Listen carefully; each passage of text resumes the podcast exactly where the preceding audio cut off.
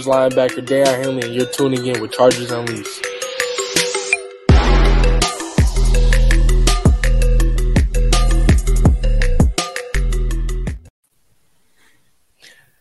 Welcome to another edition of Chargers Unleashed. Jake Hefner and Dale Wolkenstein here with you from the LA Football Network. Today's show, of course, is being brought to you by Bet Online, Aura Athletic Greens, Mint Mobile, and Rock Solid Sports Memorabilia. If this is your first time tuning into the show, make sure to hit that like and subscribe button on YouTube. You can also follow us on Facebook, Twitter, Instagram, Spotify, and Apple Podcasts. Dan Wolkenstein, how are we feeling? Feel great, Jake. It is Thursday, August 6th. That's not true. August 3rd at 6 and we've got NFL football on the screen. Does it matter? Who knows? But it's a great day to be alive. Chargers fans, you got a great show for you. Welcome to Chargers Unleashed Live. Again, for folks who have not done this, this is on you. Go ahead and give us your topics, questions, thoughts, ideas, uh, hot takes, whatever it is you'd like. And we'll go ahead and do our best to try to get to those, bring them up live on the screen and discuss with you. Jake, how are you doing, my friend? One full week of training camp is officially complete. Today, obviously, was an off day for the rest of the players before they resume practice tomorrow. But, Dan, I mean, there's been a lot, and I mean a lot of takeaways from this last week of training camp. Obviously, they started with pads earlier this week. You've gotten a little bit more intensity that has ramped up in practices this week. But there's there's a lot to talk about in this. And you and I, I, I feel like I, am sick of hearing your voice. I want to hear everybody else. I'm sure relates, they are all too. As it relates to hear to hear their comments as far as their perceptions, their feelings, their takeaways from Chargers training camp. Uh, always enjoy doing live shows like this, and as we gear up for this weekend of the rest of Chargers training camp, as we move to their first preseason game next week, I'm sure these storylines are going to heat up that much more. Yes. Uh, let's get to some of these comments. Uh, we've got a bunch of folks in here. We've got Athir in here, friend of the show, uh, wants to talk to Dan. Let's talk coaching, please, Jake and Dan. All right, Athir, give us your question on coaching. We'll bring it in, I promise. A uh, bunch of people saying hi. Ken Mary, friend of the show from Charger Bolt family. Are you ready for some football? Chorizo Cone Papa, let's effing go.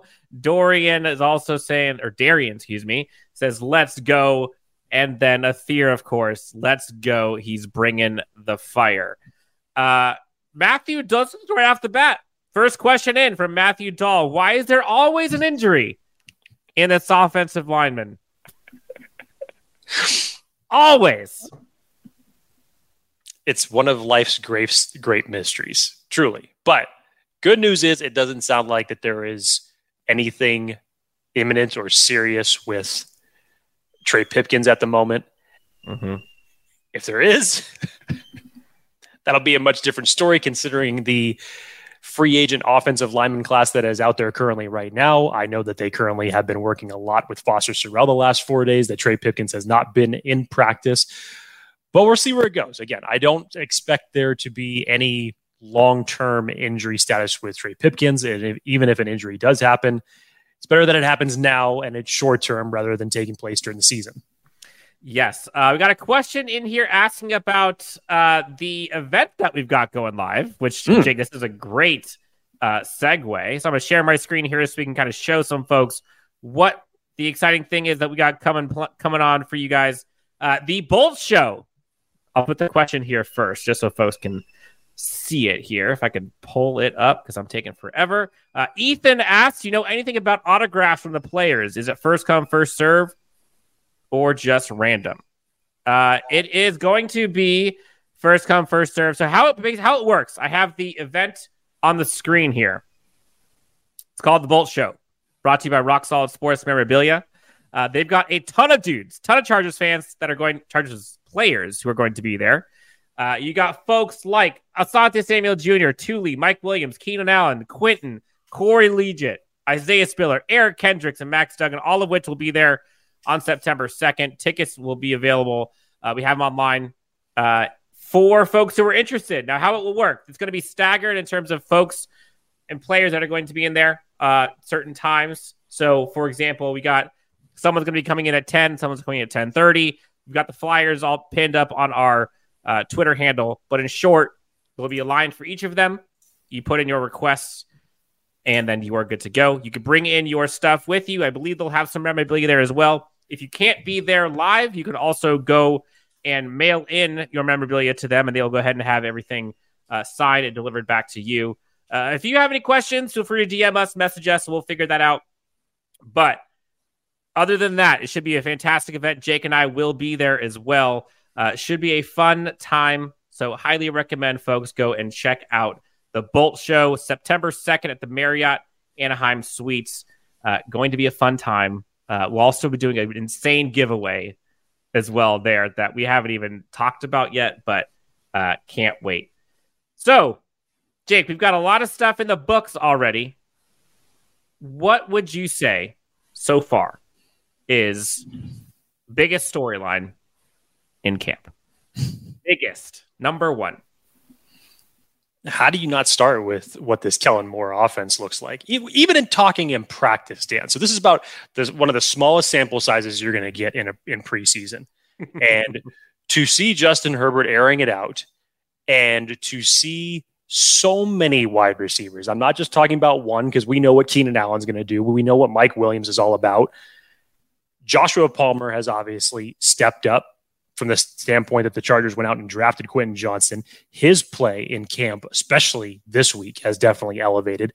And then for Quentin Johnston to essentially just hit the ground running that he did on day one, Dan, and has continued to do so with it seems like another highlight reel catch, you know, every couple of days.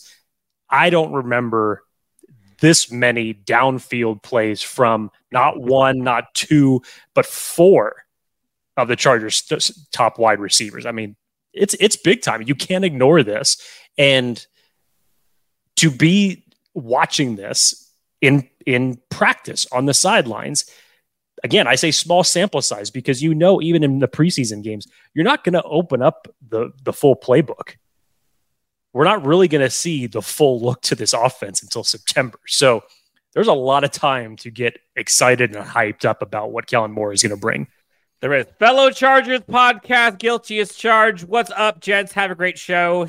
Shout out, thank you, appreciate it. Uh, we'll see you on Saturday. By the way, uh, we have LAFB happening in here, saying what's happening, boys. Uh, LAFB always representing. Uh, guilty as charged also says rest in peace, Pac 12. Yeah, it was real. It was fun. uh, wheezing, coughing, wheezing, coughing. Always super hype preseason, but longtime Chargers fans know deep down. See, Jake, it's funny. That's like you and me split down the middle. Like starts off optimistic, halfway through turns pessimistic. Uh, that's a vibe. How are you feeling, by the way, Jake, on this in this preseason? Like, is this preseason feeling any different for you than let's just say last preseason? Well, yeah. Like in like, a good way or in a bad way?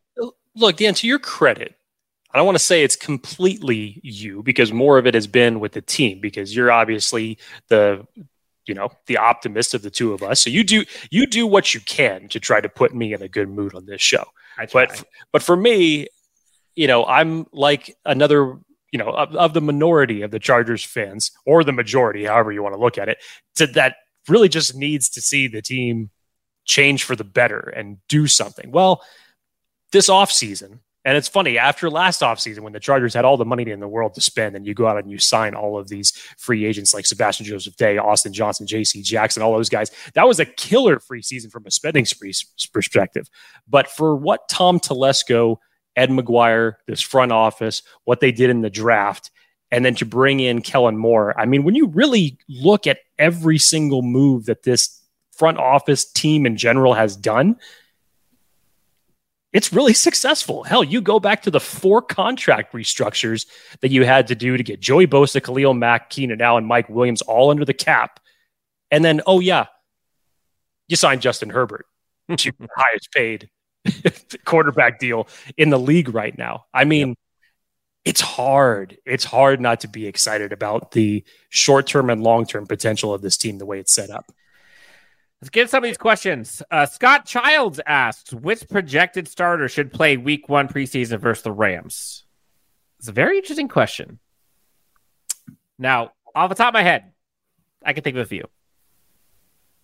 Kenneth Murray is probably like the headliner of folks who are needing to get some reps to see what's going on. Ja'Sir Taylor, I think, is another one. Um, again, we're talking starters. So, which starters should play week one preseason? Probably throw Gilman in there as well. Would you put him in there? I would. I would. What does he? What does he have to prove to you that you'll see in week one in preseason? I mean, yes, is he is he penciled in as your starting safety next to Derwin James? Sure, but I think just from the standpoint that you know, for him, especially just getting some of those first team reps, which you probably until the later part of last season, he he wasn't getting that much of. So for me, I like to see him out there getting a few new reps because, and it won't be for long. Trust me, because you need to know what's on the safety depth. That's for sure. So JT Woods is going to see a lot.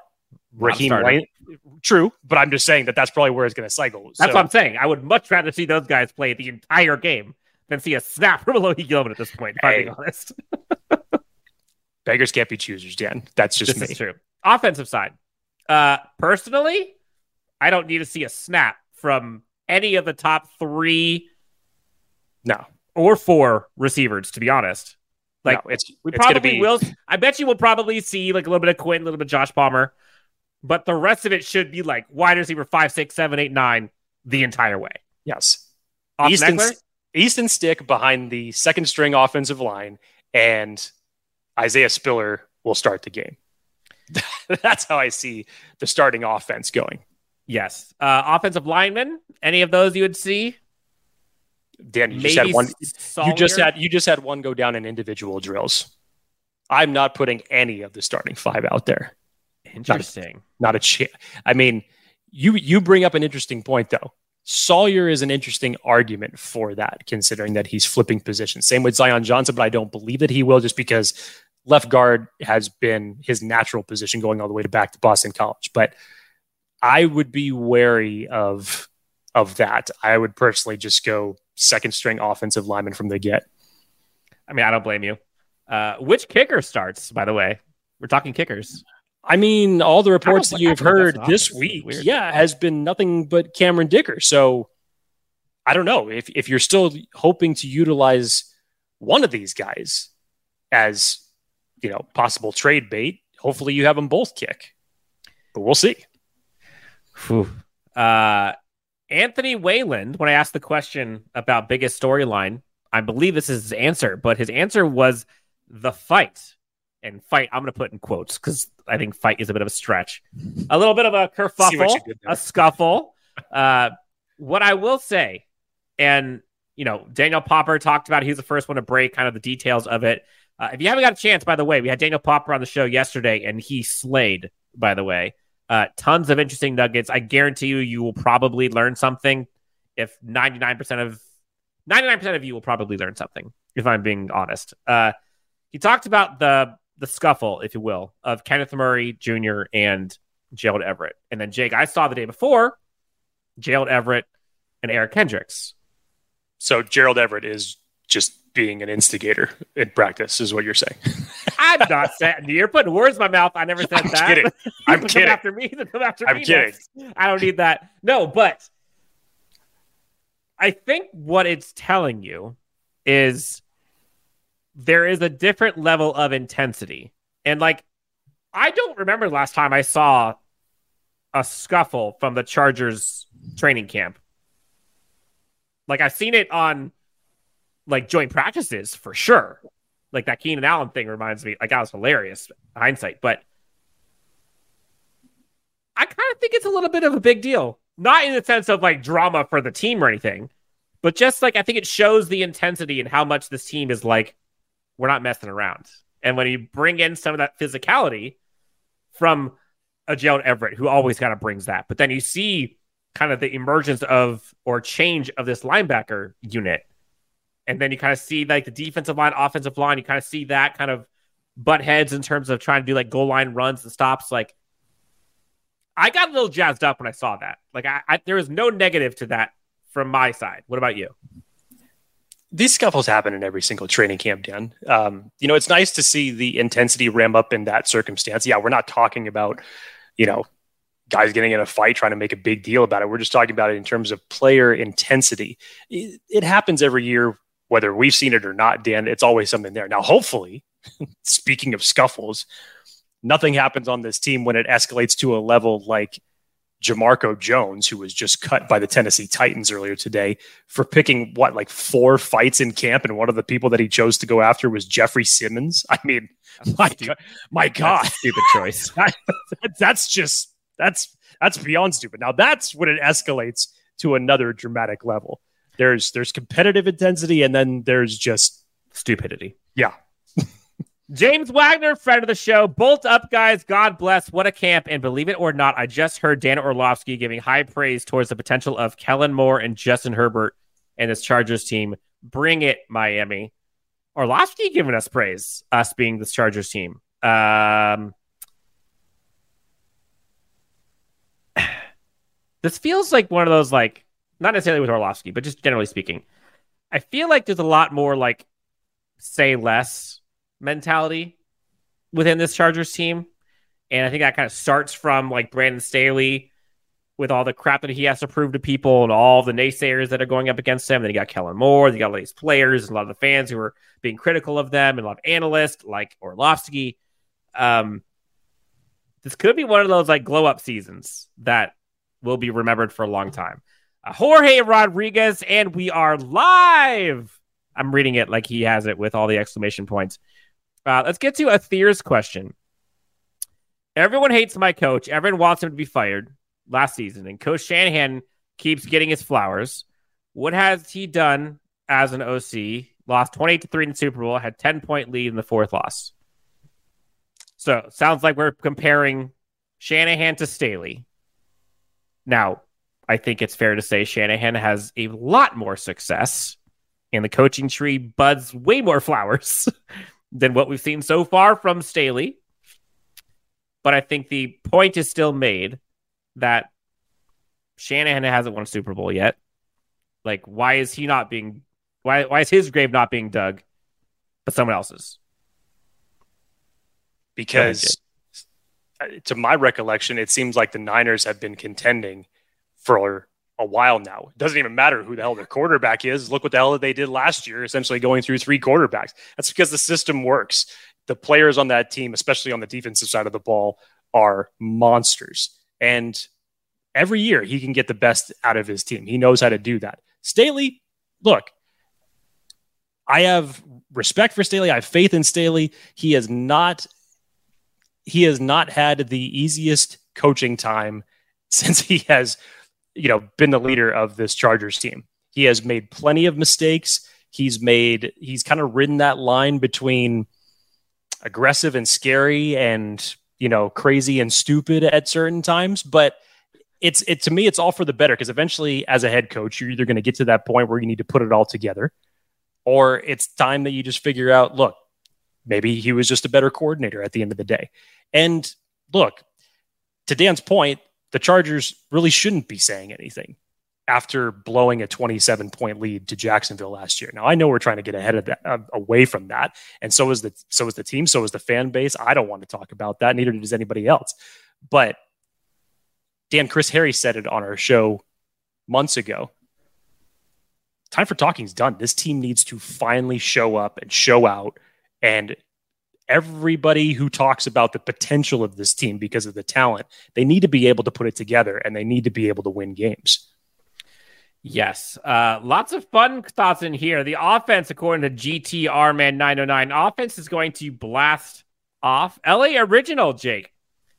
John Hightower better go off in the preseason. John Hightower has been a name that lots of people have started to hear about. But not a name that we were expecting to hear about. No, you and I have been at camp and we've seen Hightower score numerous touchdowns and numerous deep plays. With the unknowns of Jalen Guyton due to injury and not being on the field. Aside from that variable, which is a big one, but aside from that variable, Hightower at this point has the inside track to wide receiver six, and it's not close. Now, things can change. We're barely into the second week. But I don't necessarily even know if Hightower has to go off in the preseason so long as Guyton does not come back. I'll put it that way. Um, it has been a little odd. Do you find are you at all concerned with the lack of emergence of Guyton? And it's been you know almost two weeks now. I mean, I haven't heard It- anything. ACLs haven't, uh, you know, they're never an easy injury to come from to come back from. Still haven't seen anything from Tito or Austin Johnson as well as they're still recovering from their injuries. And you know Staley how he likes to treat injuries. There will be a little bit more coddling along the way to where if the player even feels like he can go out and play, Staley wants them to be 100% by the time that they get out back out into the field. So maybe we hear an update on that by next week. I'm not sure, but John Hightower is reaping the rewards right now. Everybody, including myself, was eyeballing Pokey Wilson because of the way that he showed up in OTAs and minicamp. Got a lot of good time and uh, throw and catches with Justin Herbert during their drills back in the spring. And since then, there really hasn't been much noise. Dan, you you you'll hear, you know, Darius Shepard that we heard on the first day of practice, and then here comes John Hightower, and then Pokey Wilson just you know and maybe shows up for a catch here, but overall just hasn't made the noise that he was starting to make in the springtime. So, to your point, I don't think that he necessarily has to ball out. I just think he needs to stay on this track that he's on because there's there's really nobody right now that's been more of a standout than him. And if these other players are not able to make their plays, at least to get on the same level of where he's going, it really shouldn't be that hard of a decision as it stands right now. But we'll see what these next few weeks hold, especially when we get to preseason games, because those will be deciding factors, of course. Big Buddha, recent uh, giveaway winner. Uh, a Bold fan, excited for this season and our replacements for the future. LA Original says Mad Max Duggan will be preseason MVP. Mad Max versus Easton Stick. That should be a fun one. Looking forward to that camp battle. Uh, Jake Jorge asks, should Quentin Johnston get snaps? Yes. Yes. I I get it. I understand this is this is spoken like a true Chargers fan who knows the history of injuries when it comes to the plague that it has given this team. But yes, he should. It's time that he goes up against other DBs from other different teams so he can get that type of NFL experience. No doubt about it. Uh, I'm Brandon Staley. We talked about his name a bit. Jorge Rodriguez says Staley has done some questionable things, echoing what you had said, Jake, like playing it started against Denver last year, but he managed to take last year's battered team to the playoffs. He follows it up. I think Staley is the guy coaches develop. Uh, here's the line. Uh, Von Carr says for Staley to keep his job, he'll have to take them farther than last year. Now, there's the question. What is the line of the sand? Like, what's the red line that he has to cross that you feel to keep his job? Did they just have to get to the divisional round? I'm I'm not sure if it's just to win a playoff game. Because when you look at that, you know, that wasn't like that wasn't a, a trouncing by the opposing team. That was you were up 27 to nothing and you scored 3 points in the second half. Like that almost feels like it's like okay, if you if you win that first playoff game, it's like okay, well this is where we should have been last year. So to, to me it's not it's not quite getting over that hump yet. Statistically it sure might be. But you just kind of feel like god, god we were just here last year and and we should have won that game. So i'm not so sure that just winning one playoff game is is the line dan. I i think that it has to i think the goal has to be further than that I agree. I agree. Uh, lots of topics and thoughts on a one first round pick, Quentin Johnston, uh, Jake. So we got to get to those. But first, before we get to that, guys, pay the bills here. Let's talk about our friends over at Mint Mobile. $15 a month. You can get premium wireless, unlimited data for 15 bucks a month. I challenge folks who are in the chat who are watching live, go look at your phone bill and tell me how many more dollars it is than $15 for unlimited wireless. Uh, 48 seconds from now, we'll be talking about Quentin Johnston, but until then, let's talk about Mint Mobile. If you've ever thought, why in the world is my wireless bill so damn high? Then let me tell you about our friends over at Mint Mobile who we're partnering with for today's video. Mint Mobile offers premium wireless for as low as $15 a month, and you don't have to sacrifice any coverage, speed, or data. They're built on the nation's largest 5G network, so they keep costs low by selling directly to you online. They cut out the retail stores and the salespeople. All Mint Mobile plans include unlimited nationwide talk and text, plus lightning fast 5G and free mobile hotspot. So why should you have to pay for more than you have to to access the same network? It only takes 15 minutes to switch, and you'll be paying as low as $15 a month for your phone plan. It really is that simple. So use the link in the description below. Try mintmobile.com backslash chargers unleashed to get started. Click the link in the description below or scan the QR code. Quentin Johnston's looking like a stud, says Robert D. Big Buddha asks, will Quentin Johnston be on the outside or slot, putting Keating in the slot? Sheesh. And Jorge Rodriguez says, if Quentin Johnston should get, sna- if Jake says Quentin Johnston should get snaps, then Quentin Johnston shall get snaps. First of all, let me just talk about this for a second. I I hold no regards or influence over the team whatsoever. I am probably the last person that anybody should listen to when it comes to those type of things. Simply, just, I'll have a perspective, but nobody should. I'm not telling anybody to listen to it. And I have said plenty of times on this show, I love it when I'm wrong. So we'll see what you've happens. been wrong a lot lately, by the way. I do. I have been, and I absolutely been love it because it's fantastic. I all for the better. I have I have been wrong about the J.C. Jackson return timeline for months and months now, and I couldn't be happier about it.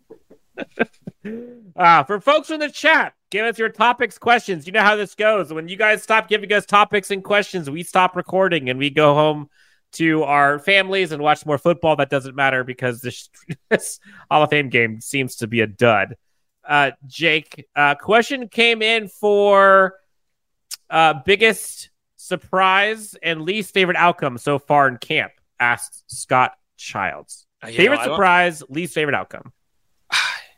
I don't think there's just been one surprise, Dan. I don't. I, I think it's hard to just limit it to that. We talked about John Hightower already being the surprise of that wide receiver six contest.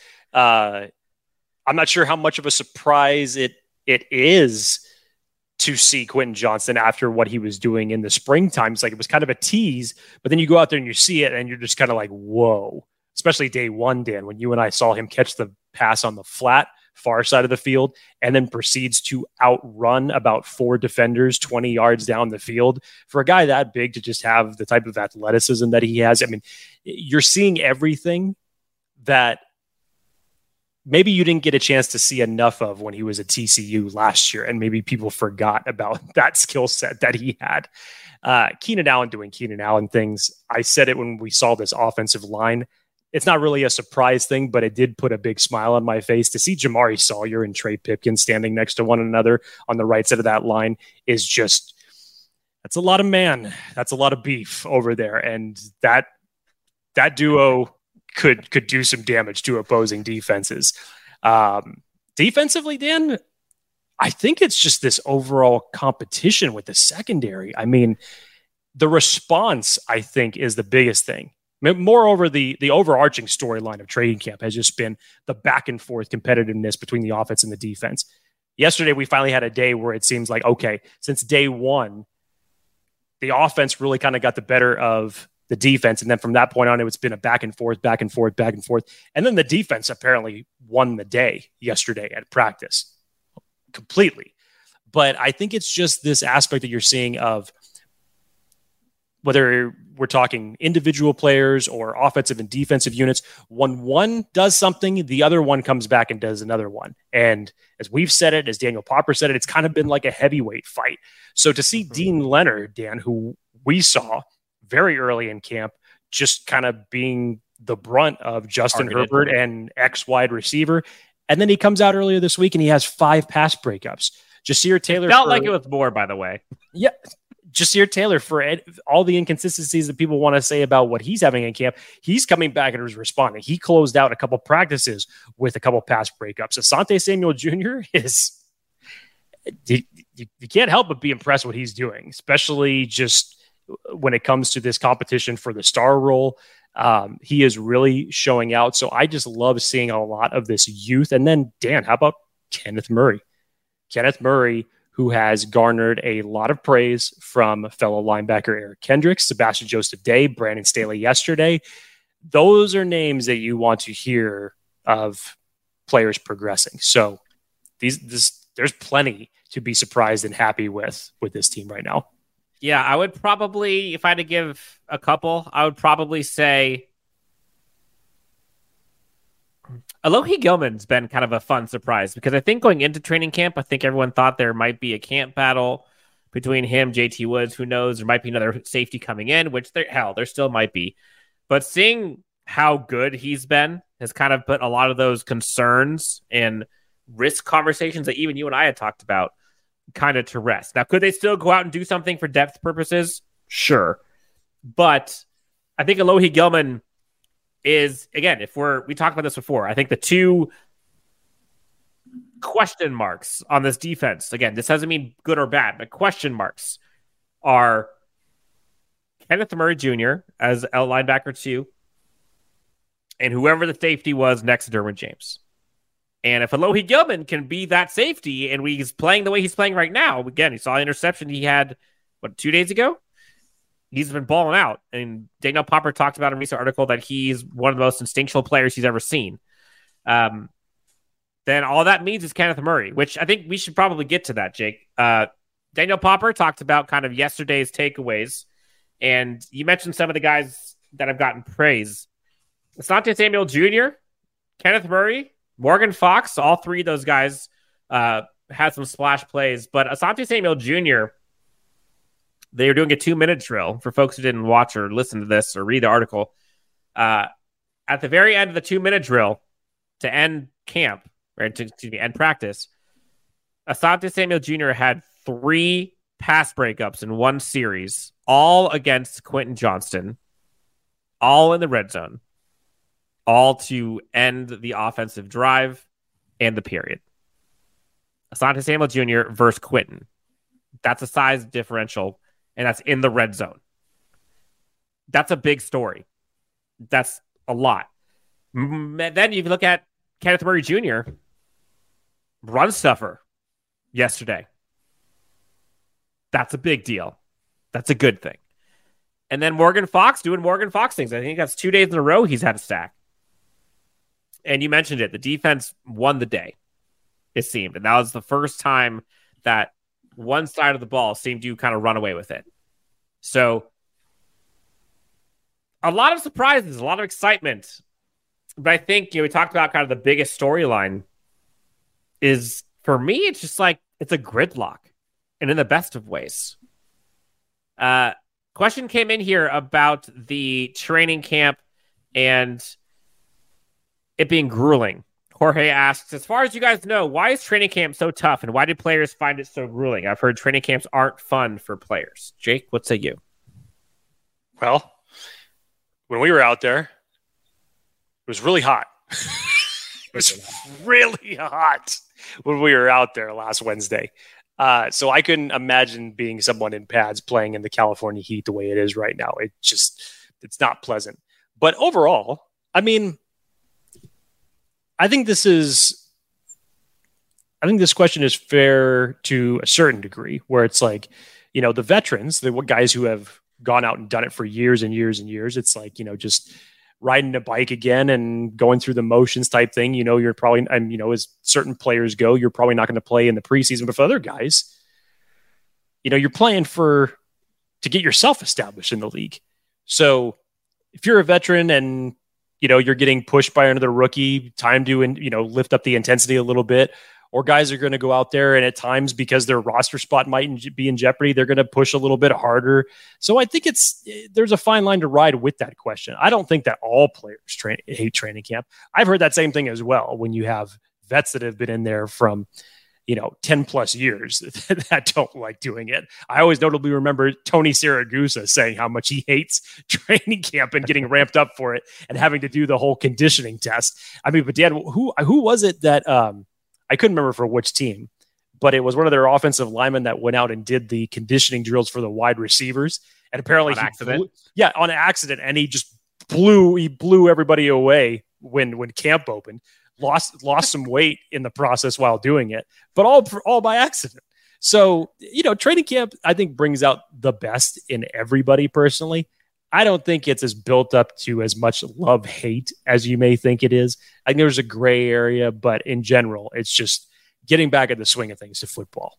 Yeah, and I think the thing that can probably get old and which could lead to some of the chippiness and some of the whatever you want to call it is the fact that you're going up against the same guys over and over and over and over and over and over and over and over again for like six weeks.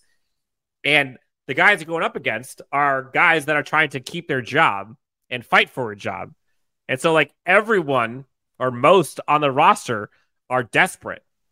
And so, when you have desperation and athleticism and a competition against same guys over and over and over and over again, like, that's what gets grueling. It's kind of like Groundhog Day, but it's like the most physical Groundhog Day, day in and day out. Uh, there was a question here about K9, Kenneth Murray. Has Kenneth Murray actually been looking good in camp? And if he does good this season, would you resign him since we de- declined his tag? It's a loaded question. Two part. Uh, K9 has been looking better in camp for sure. I think his instincts have been on display a little bit better this year than last. You, you mentioned it, Jake. A lot of players and coaches have talked about his improvements this year over last. Uh, Eric Kendricks has talked about his improvements. Sebastian Joseph Day has talked about his improvement. If he does good this season, would you re-sign him? I don't know. Like I said 10 minutes ago, I, I am in no way, shape, or th- form an authority on what this team should do because, especially if you're talking about the linebacker position, Kyzir White, not resigned. Drue Tranquill, not resigned. So, how does this team necessarily value the linebacker positions? Well, we've kind of gotten an idea of that. Shannon Wosu. But Adrian Phillips. Time will tell. And not that I'm trying to poo-poo anything of Kenneth Murray's early preseason because it's it's it's a very good early indicator. I think Eric Kendricks is going to do wonders for Kenneth Murray this season because all the issues that we have talked about with Kenneth Murray over the last three years has all been from a mental standpoint. Physically, he has all the gifts to go out there and do what he needs to do. That's what made him noticeable in college. Even Eric Kendrick said that he has never played with a linebacker like him at 6'2, 250 pounds and the way that he moves out there on the field. If he could just correct some of the mental mistakes that just so happen to take place a little bit too frequently, I think he can have a solid year. But as far as re-signing goes, I don't know because I also looked at when they brought in Daiyan Henley as insurance in a multitude of different ways. Yes, we're going to get to James Wagner's question on undrafted free agents here in a second. But beforehand, we'll talk about Daiyan Henley since he's here right now. Uh, what's going on with Henley? asked Jason Evelich. I'm terrible with names, by the way, guys and gals. So please, I apologize. I'm sorry. I'm doing my best. Surprised um, you can re- pronounce my last name. I can't. That's why I don't say it. Uh, what's going on with Henley, Jake? How would you answer that? I mean, he's had. I, I mean, there hasn't been too much said about Henley. He, he, he, what we saw, I can't remember if it was the Chargers Twitter that posted it or whoever it was that posted it, but he had a nice pass breakup that was thrown right over the middle. Um, God, when you see Henley in pads, by the way, I mean, I, this isn't a fashion contest, but he is put together, man. He looks like he's just going to hit somebody, and it, it may take a while for them to get up. Um, from what I expect from Daiyan Henley early in this season, and Dan and I have talked about this before, I expect his impact early on to be on special teams. Now, depending on what kept, happens with Kenneth Murray, Dan and I have had our own discussions as far as okay, well, how many how many games would it take in order to possibly make a change? And I think we were what around six, six, or seven, Dan. Yeah. If, the, if if the consistency lasted that long to where you say, okay, let yeah, let's let's make the change. But I think Daiyan Henley is going to be a great contributor for this defense, especially at linebacker. I think he's going to see plenty of time because there really isn't that much depth behind Eric Kendricks and Kenneth Murray. And at some point in time, much like the Chargers have done in the past with their linebackers, they're going to want to rotate them. And especially when you listen to the Chargers linebackers coach, he said in his interview with Eric Smith that he wants two, not one, he wants two standout linebackers. So I truly believe that having that mentality and that type of coaching and player development is get is going to go go past just zeroing in on Kenneth Murray and Eric Kendricks. It should bleed out into that entire linebacker unit. Yeah, and I honestly think the little amount you're hearing about Daiyan Henley goes to show the impressions that Kenneth Murray has shown so far. Because in theory, they're kind of fighting for that spot, but it doesn't seem like that's an even close proximity to being a fight right now.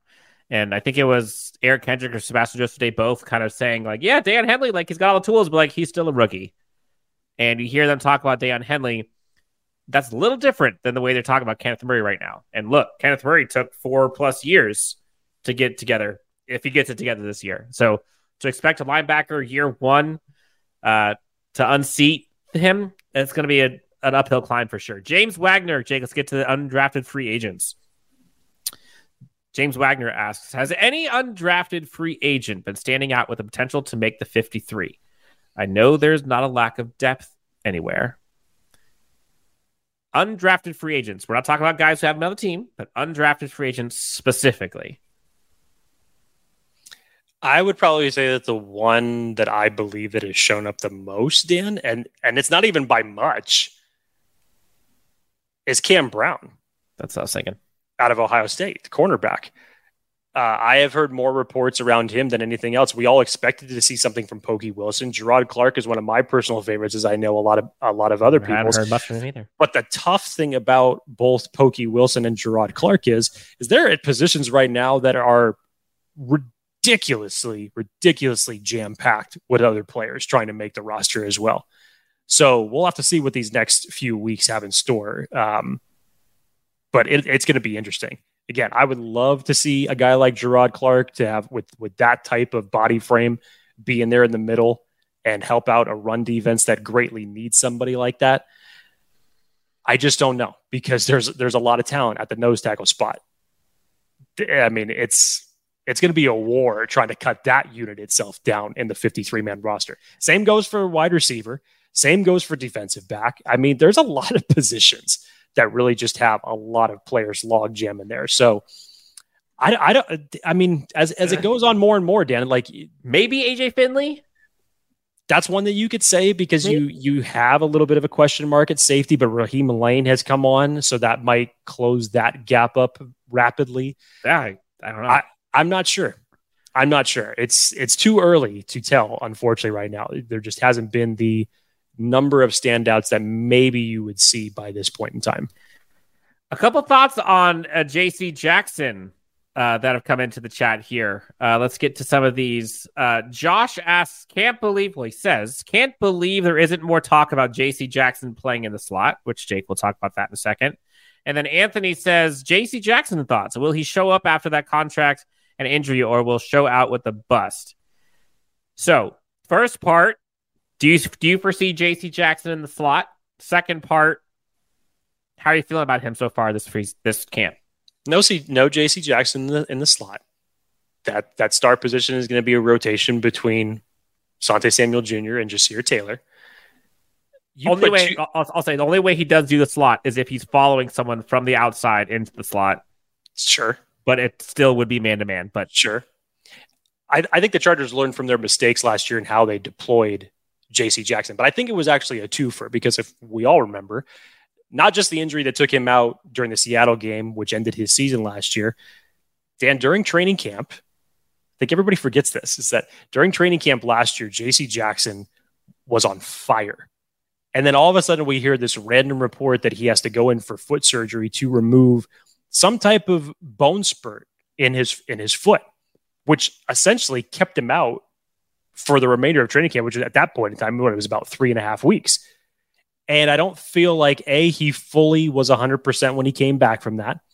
And because of that, I felt like Brandon Staley and Derek Ansley, the secondary coach at the time, deployed differently in order to compensate for that. So they took him out of what he was used to in New England in his man to man scheme and they ran more of a zone style defense, which obviously wasn't the best for JC Jackson. It wasn't necessarily the best thing for the Chargers to run, anyways. And then the one week that they choose to put him back into man to man coverage because JC at that point in time was acknowledging that his play had been bad, of course he goes down. Uh, of course. You cannot, if anything, whether this season ends up working out for JC Jackson or not, you can't you can't knock the the man's work ethic. Because his work to get back to training camp in general, when Tom Telesco said back in March that, yeah, we expect him back at training camp. It's like, wait, what? Excuse me? After what he suffered? And it's not so much the recovery time, because yes, the recovery time has him right online, but it's with his injury, and players have come back from that, but players have never performed the same after that. That's the difference. And when you're a cornerback, when you need every aspect of cutting, your speed, everything to go out there and perform, it really is a testament to his hard work. Now, I expect him from everything that you have heard him say publicly in the media that, like Khalil Mack was last last year, he's hungry. He's hungry. He's got something to prove this year. Hundred uh, percent. Jake, I'm gonna let you drive these comments here for a bit. Uh, I'll end it with this one. L Chief says, "Jake the Tank, Jake, if you call it a tank, look at you getting swole. Uh, fix his lighting today references. I think there was one live show that we did that you had set after the fact. Like, yeah, lighting's a little dark. Uh, always good and informative podcast. Thanks, guys, and cheers. And then Jorge Rodriguez says Jake the Great, followed by Dan the Man. Jake, how many times have you been called Jake the Great? That's probably a first. and I, I thank you, but there's there's no validity to that whatsoever. All right, Jake, where do you go from here? Trying to think of other storylines that we necessarily haven't seen. I guess maybe what would you want to continue seeing as we get in here to week two, Dan? We, we've talked about everything in camp essentially that we've seen those storylines. But as we move toward closer to the Chargers' first preseason game, I would say, okay, what's what's the competition? Obviously, still to watch. What do you expect to ramp up now with the pads being on? We saw a little bit of that from this running back unit, finally That's being able to see them. You get to see finally the guys in the trenches hitting each other for real. So we could actually make somewhat of a notable takeaway from this. I would say so. The thing that I would like to see as training camp continues, um, Derius Davis, we know what he could do in special teams, but I do want to see the him get more action and more experience on, on offense. And we've seen him out there and just get manhandled by opposing corners and safeties. I think it was Raheem Layne that was going up against him in the red zone and should have got an interception, just kind of bullied him down to the ground. Um, we haven't seen much of him in like his gadgetry, but how much of that we'll see, I'm not sure. I really want to see Jalen Guyton get back out there because I think that's going to help shore up a lot of questions around like the back end of that wide receiver roster. Interior defensive line. Can we start getting some of these guys back? Like Austin Johnson, we saw him out there working out. Like he's, it seems like he's close. You're going to need him. Tito, hopefully we can get him back here as well. Uh, question about the whole kicking competition. Like, what's going on with Dustin Hopkins? Is he okay? Is it just a schedule thing? But I'll end it with kind of the running back thing. I, I think running game on both sides is probably the one component that we really haven't gotten to see much of or get answers to.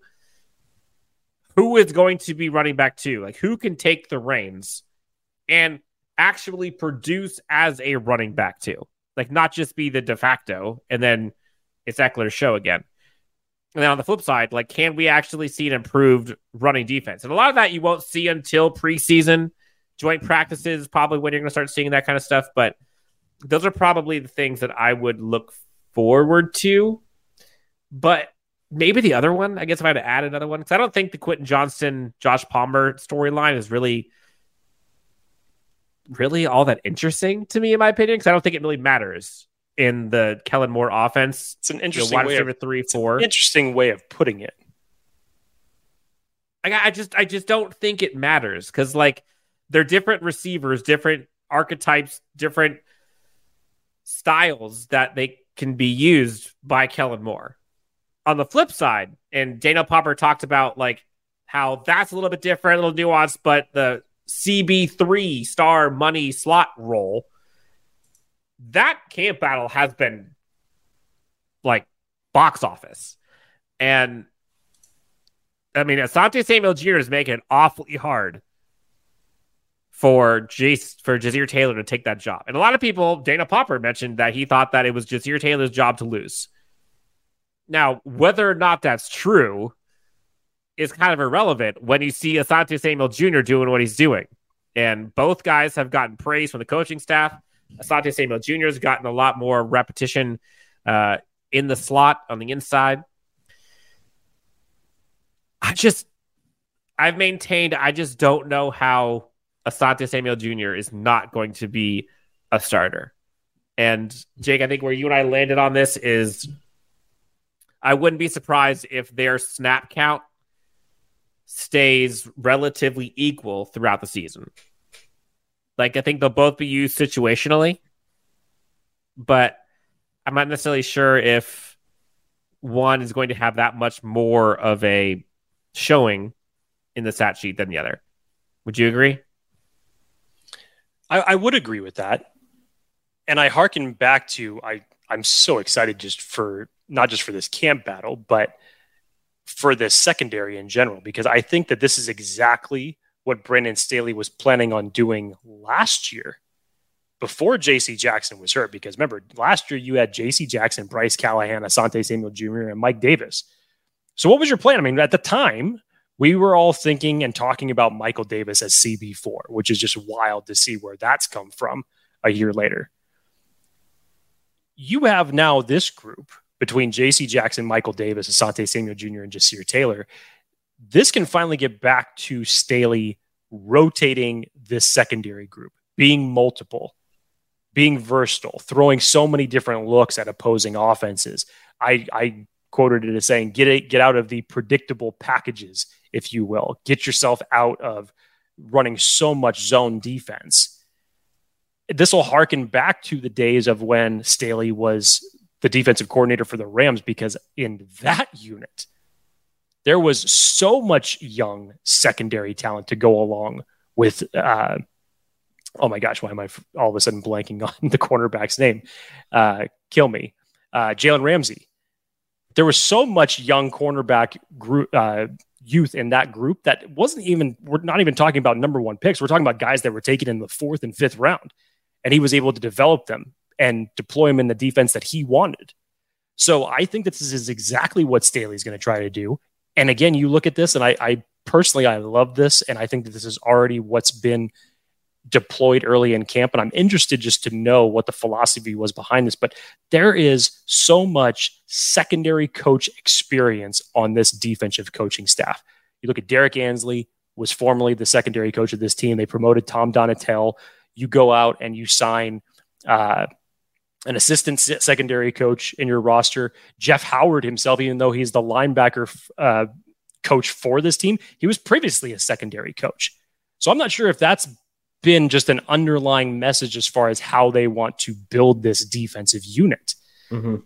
But I, will tell you this, as you said, Dan, the competition for it is going to be exciting. But the outcome, the overall outcome of what should come of all this, should be really good.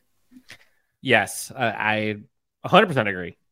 Uh, James Wagner asked, "Who are the Chargers doing joint practice with?" It is the New Orleans Saints. New Orleans Saints. August 17th and 18th. That is when they were doing it. Steel Cartel asks, How's Guyton doing? No clue. We haven't seen him out there yet. Um, someone asks about how many drops from the wide receivers. We always see the catches. How were the drops? Who had the most? Tough question to answer.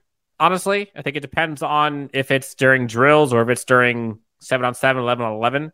Um, I know there was one day that Quentin seemed to have a few drops during drills but like how much does that matter? You're seeing some of the ridiculous catches and stuff that he does. No receiver really has had an issue with drops when it comes to like 11 on 11, 7 on 7s. There really hasn't been, Jake, correct me if I'm wrong.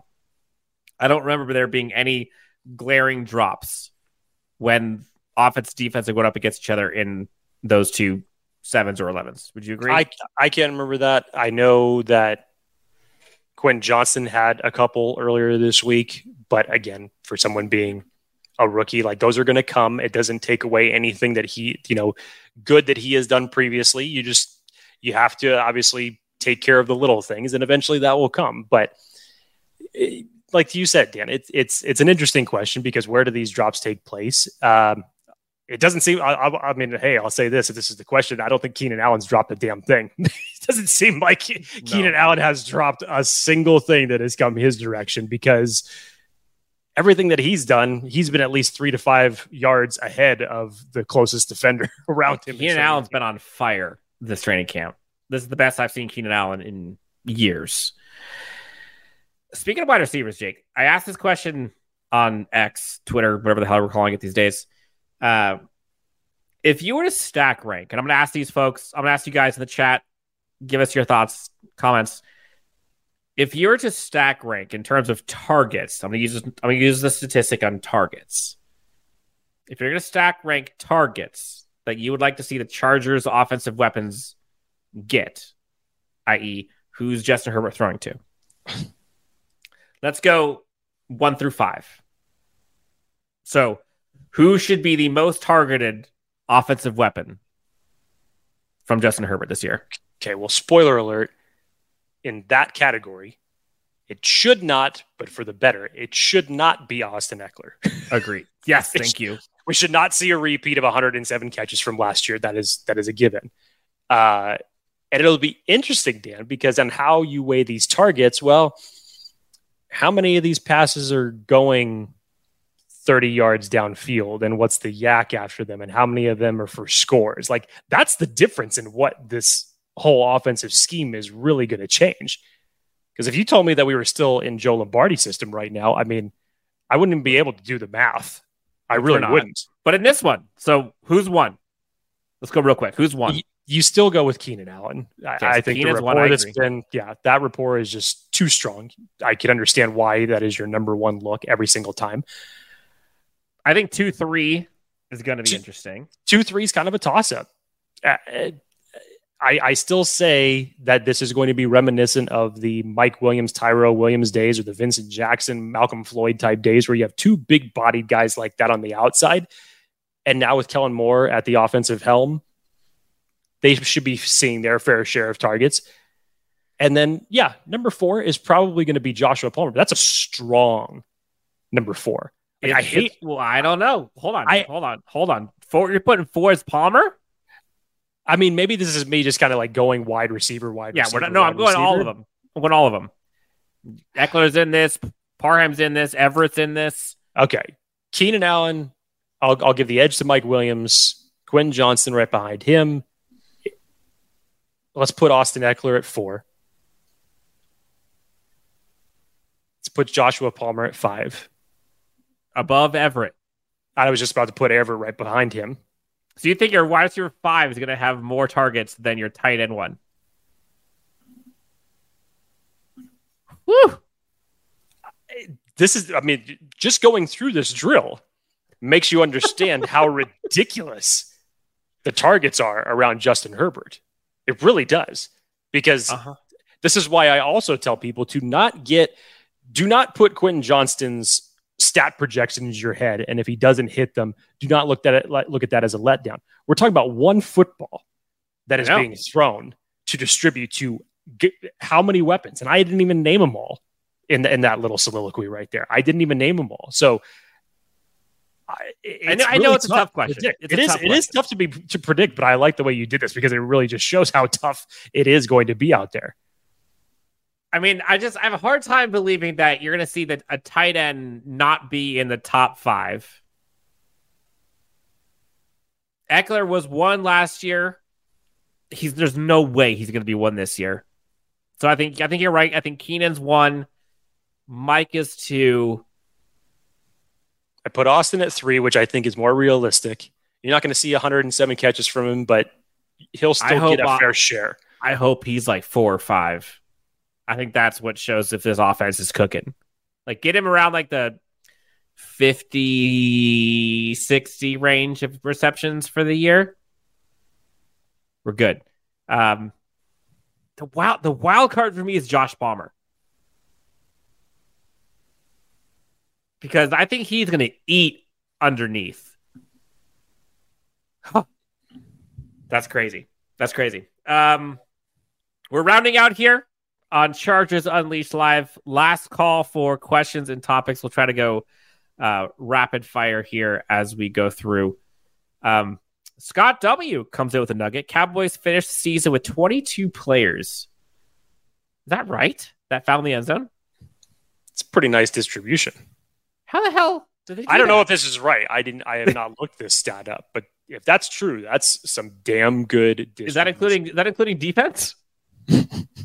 That's that's funny. That makes sense. So a, a whole offensive or defensive unit essentially scored last year for the Cowboys.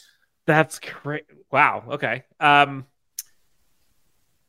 Athir says Quentin Johnston will be the second most. Watch and see. Uh, Elijah Dotson, Jake. Joseph D. Martini asks, How has Elijah Dotson looked? Has he got any looks? I haven't seen much from Elijah Dotson, and it's it's been tough. And where you'll probably see most of the, especially the undrafted rookie running backs that we're talking about here, most of those snaps you're probably going to see, even in a limited amount. You're probably not going to see a bulk of those until the preseason games, because right now it, it's it's fun. It's it's weird to say this just because Isaiah Spiller essentially had a redshirt season last year, and because you didn't give him enough game reps for him to go out there and show what he can do.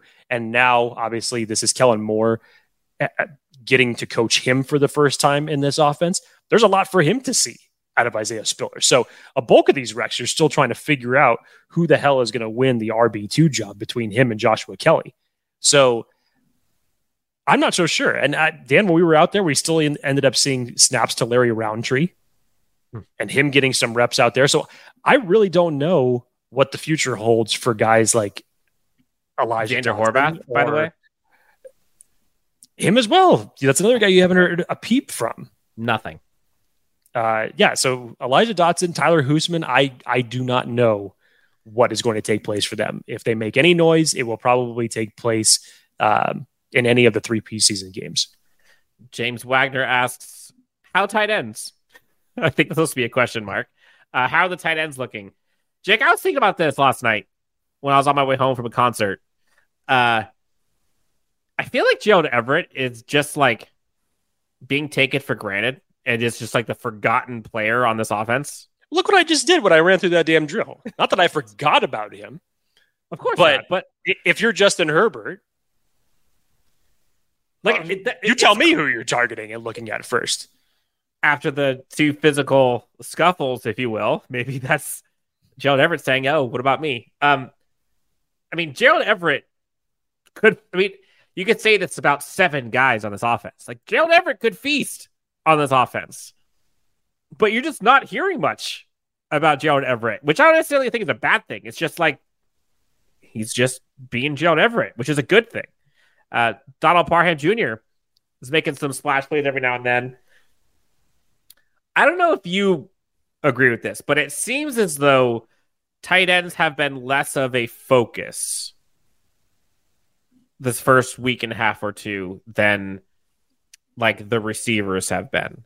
Whether that's purposeful by the coaching staff, whether that's just been what has been covered, what everybody's focusing on, but just go look at like the the headlines of receiver talk versus tight end talk. It just seems like tight ends are kind of forgotten a little bit right now.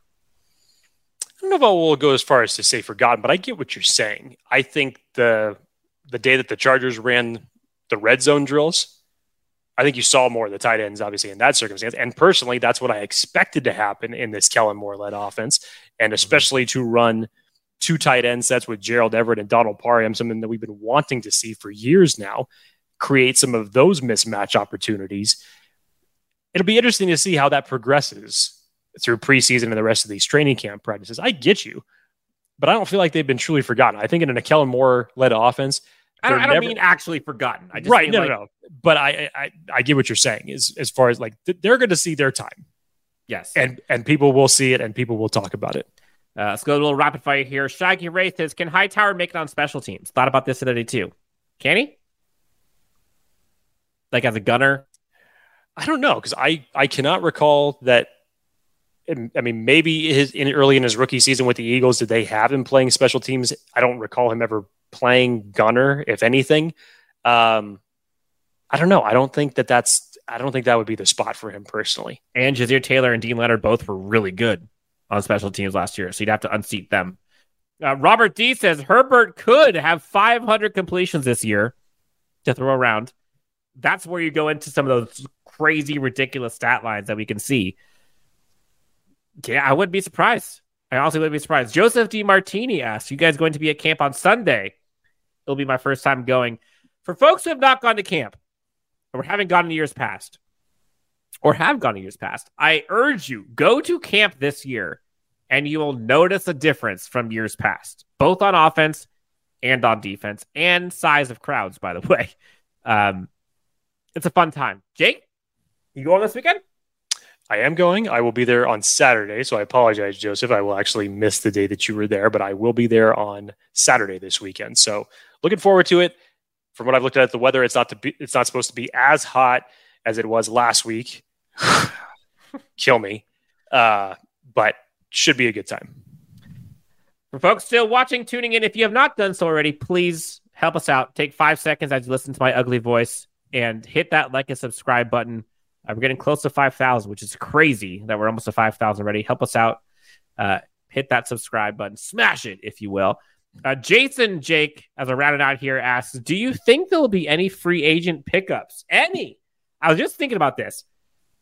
I've, I don't remember a year where you have had this many high profile free agents still out there, which obviously there's the other free agents too, but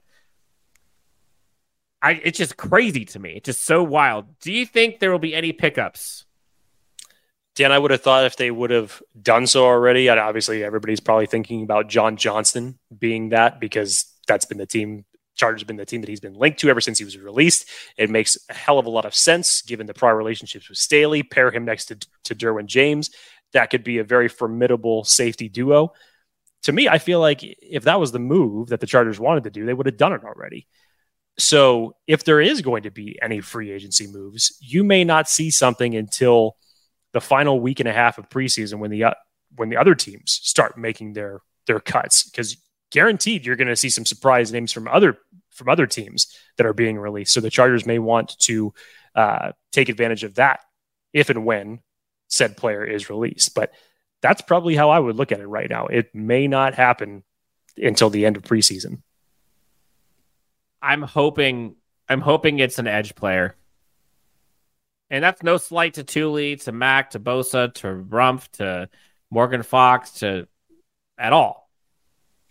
But there's some dudes out there, and you, for the price tag that you can get them at now, and for how much money they have left, which they had last we saw before the contract of Justin Herbert, which I don't think affects this year. It's like 12 million in space, so they have something. Uh, Jason says possibly Melvin Ingram. Hell, I'd be down. Again, we're talking depth piece. I'm not talking starter. But like Yannick Ngakoue is still out there. Jadeveon Clowney is still out there. Well, sorry to spoil it for you, Dan, but Yannick Ngakoue, as of 10 minutes ago, is no longer out there. Oh, who do you sign with?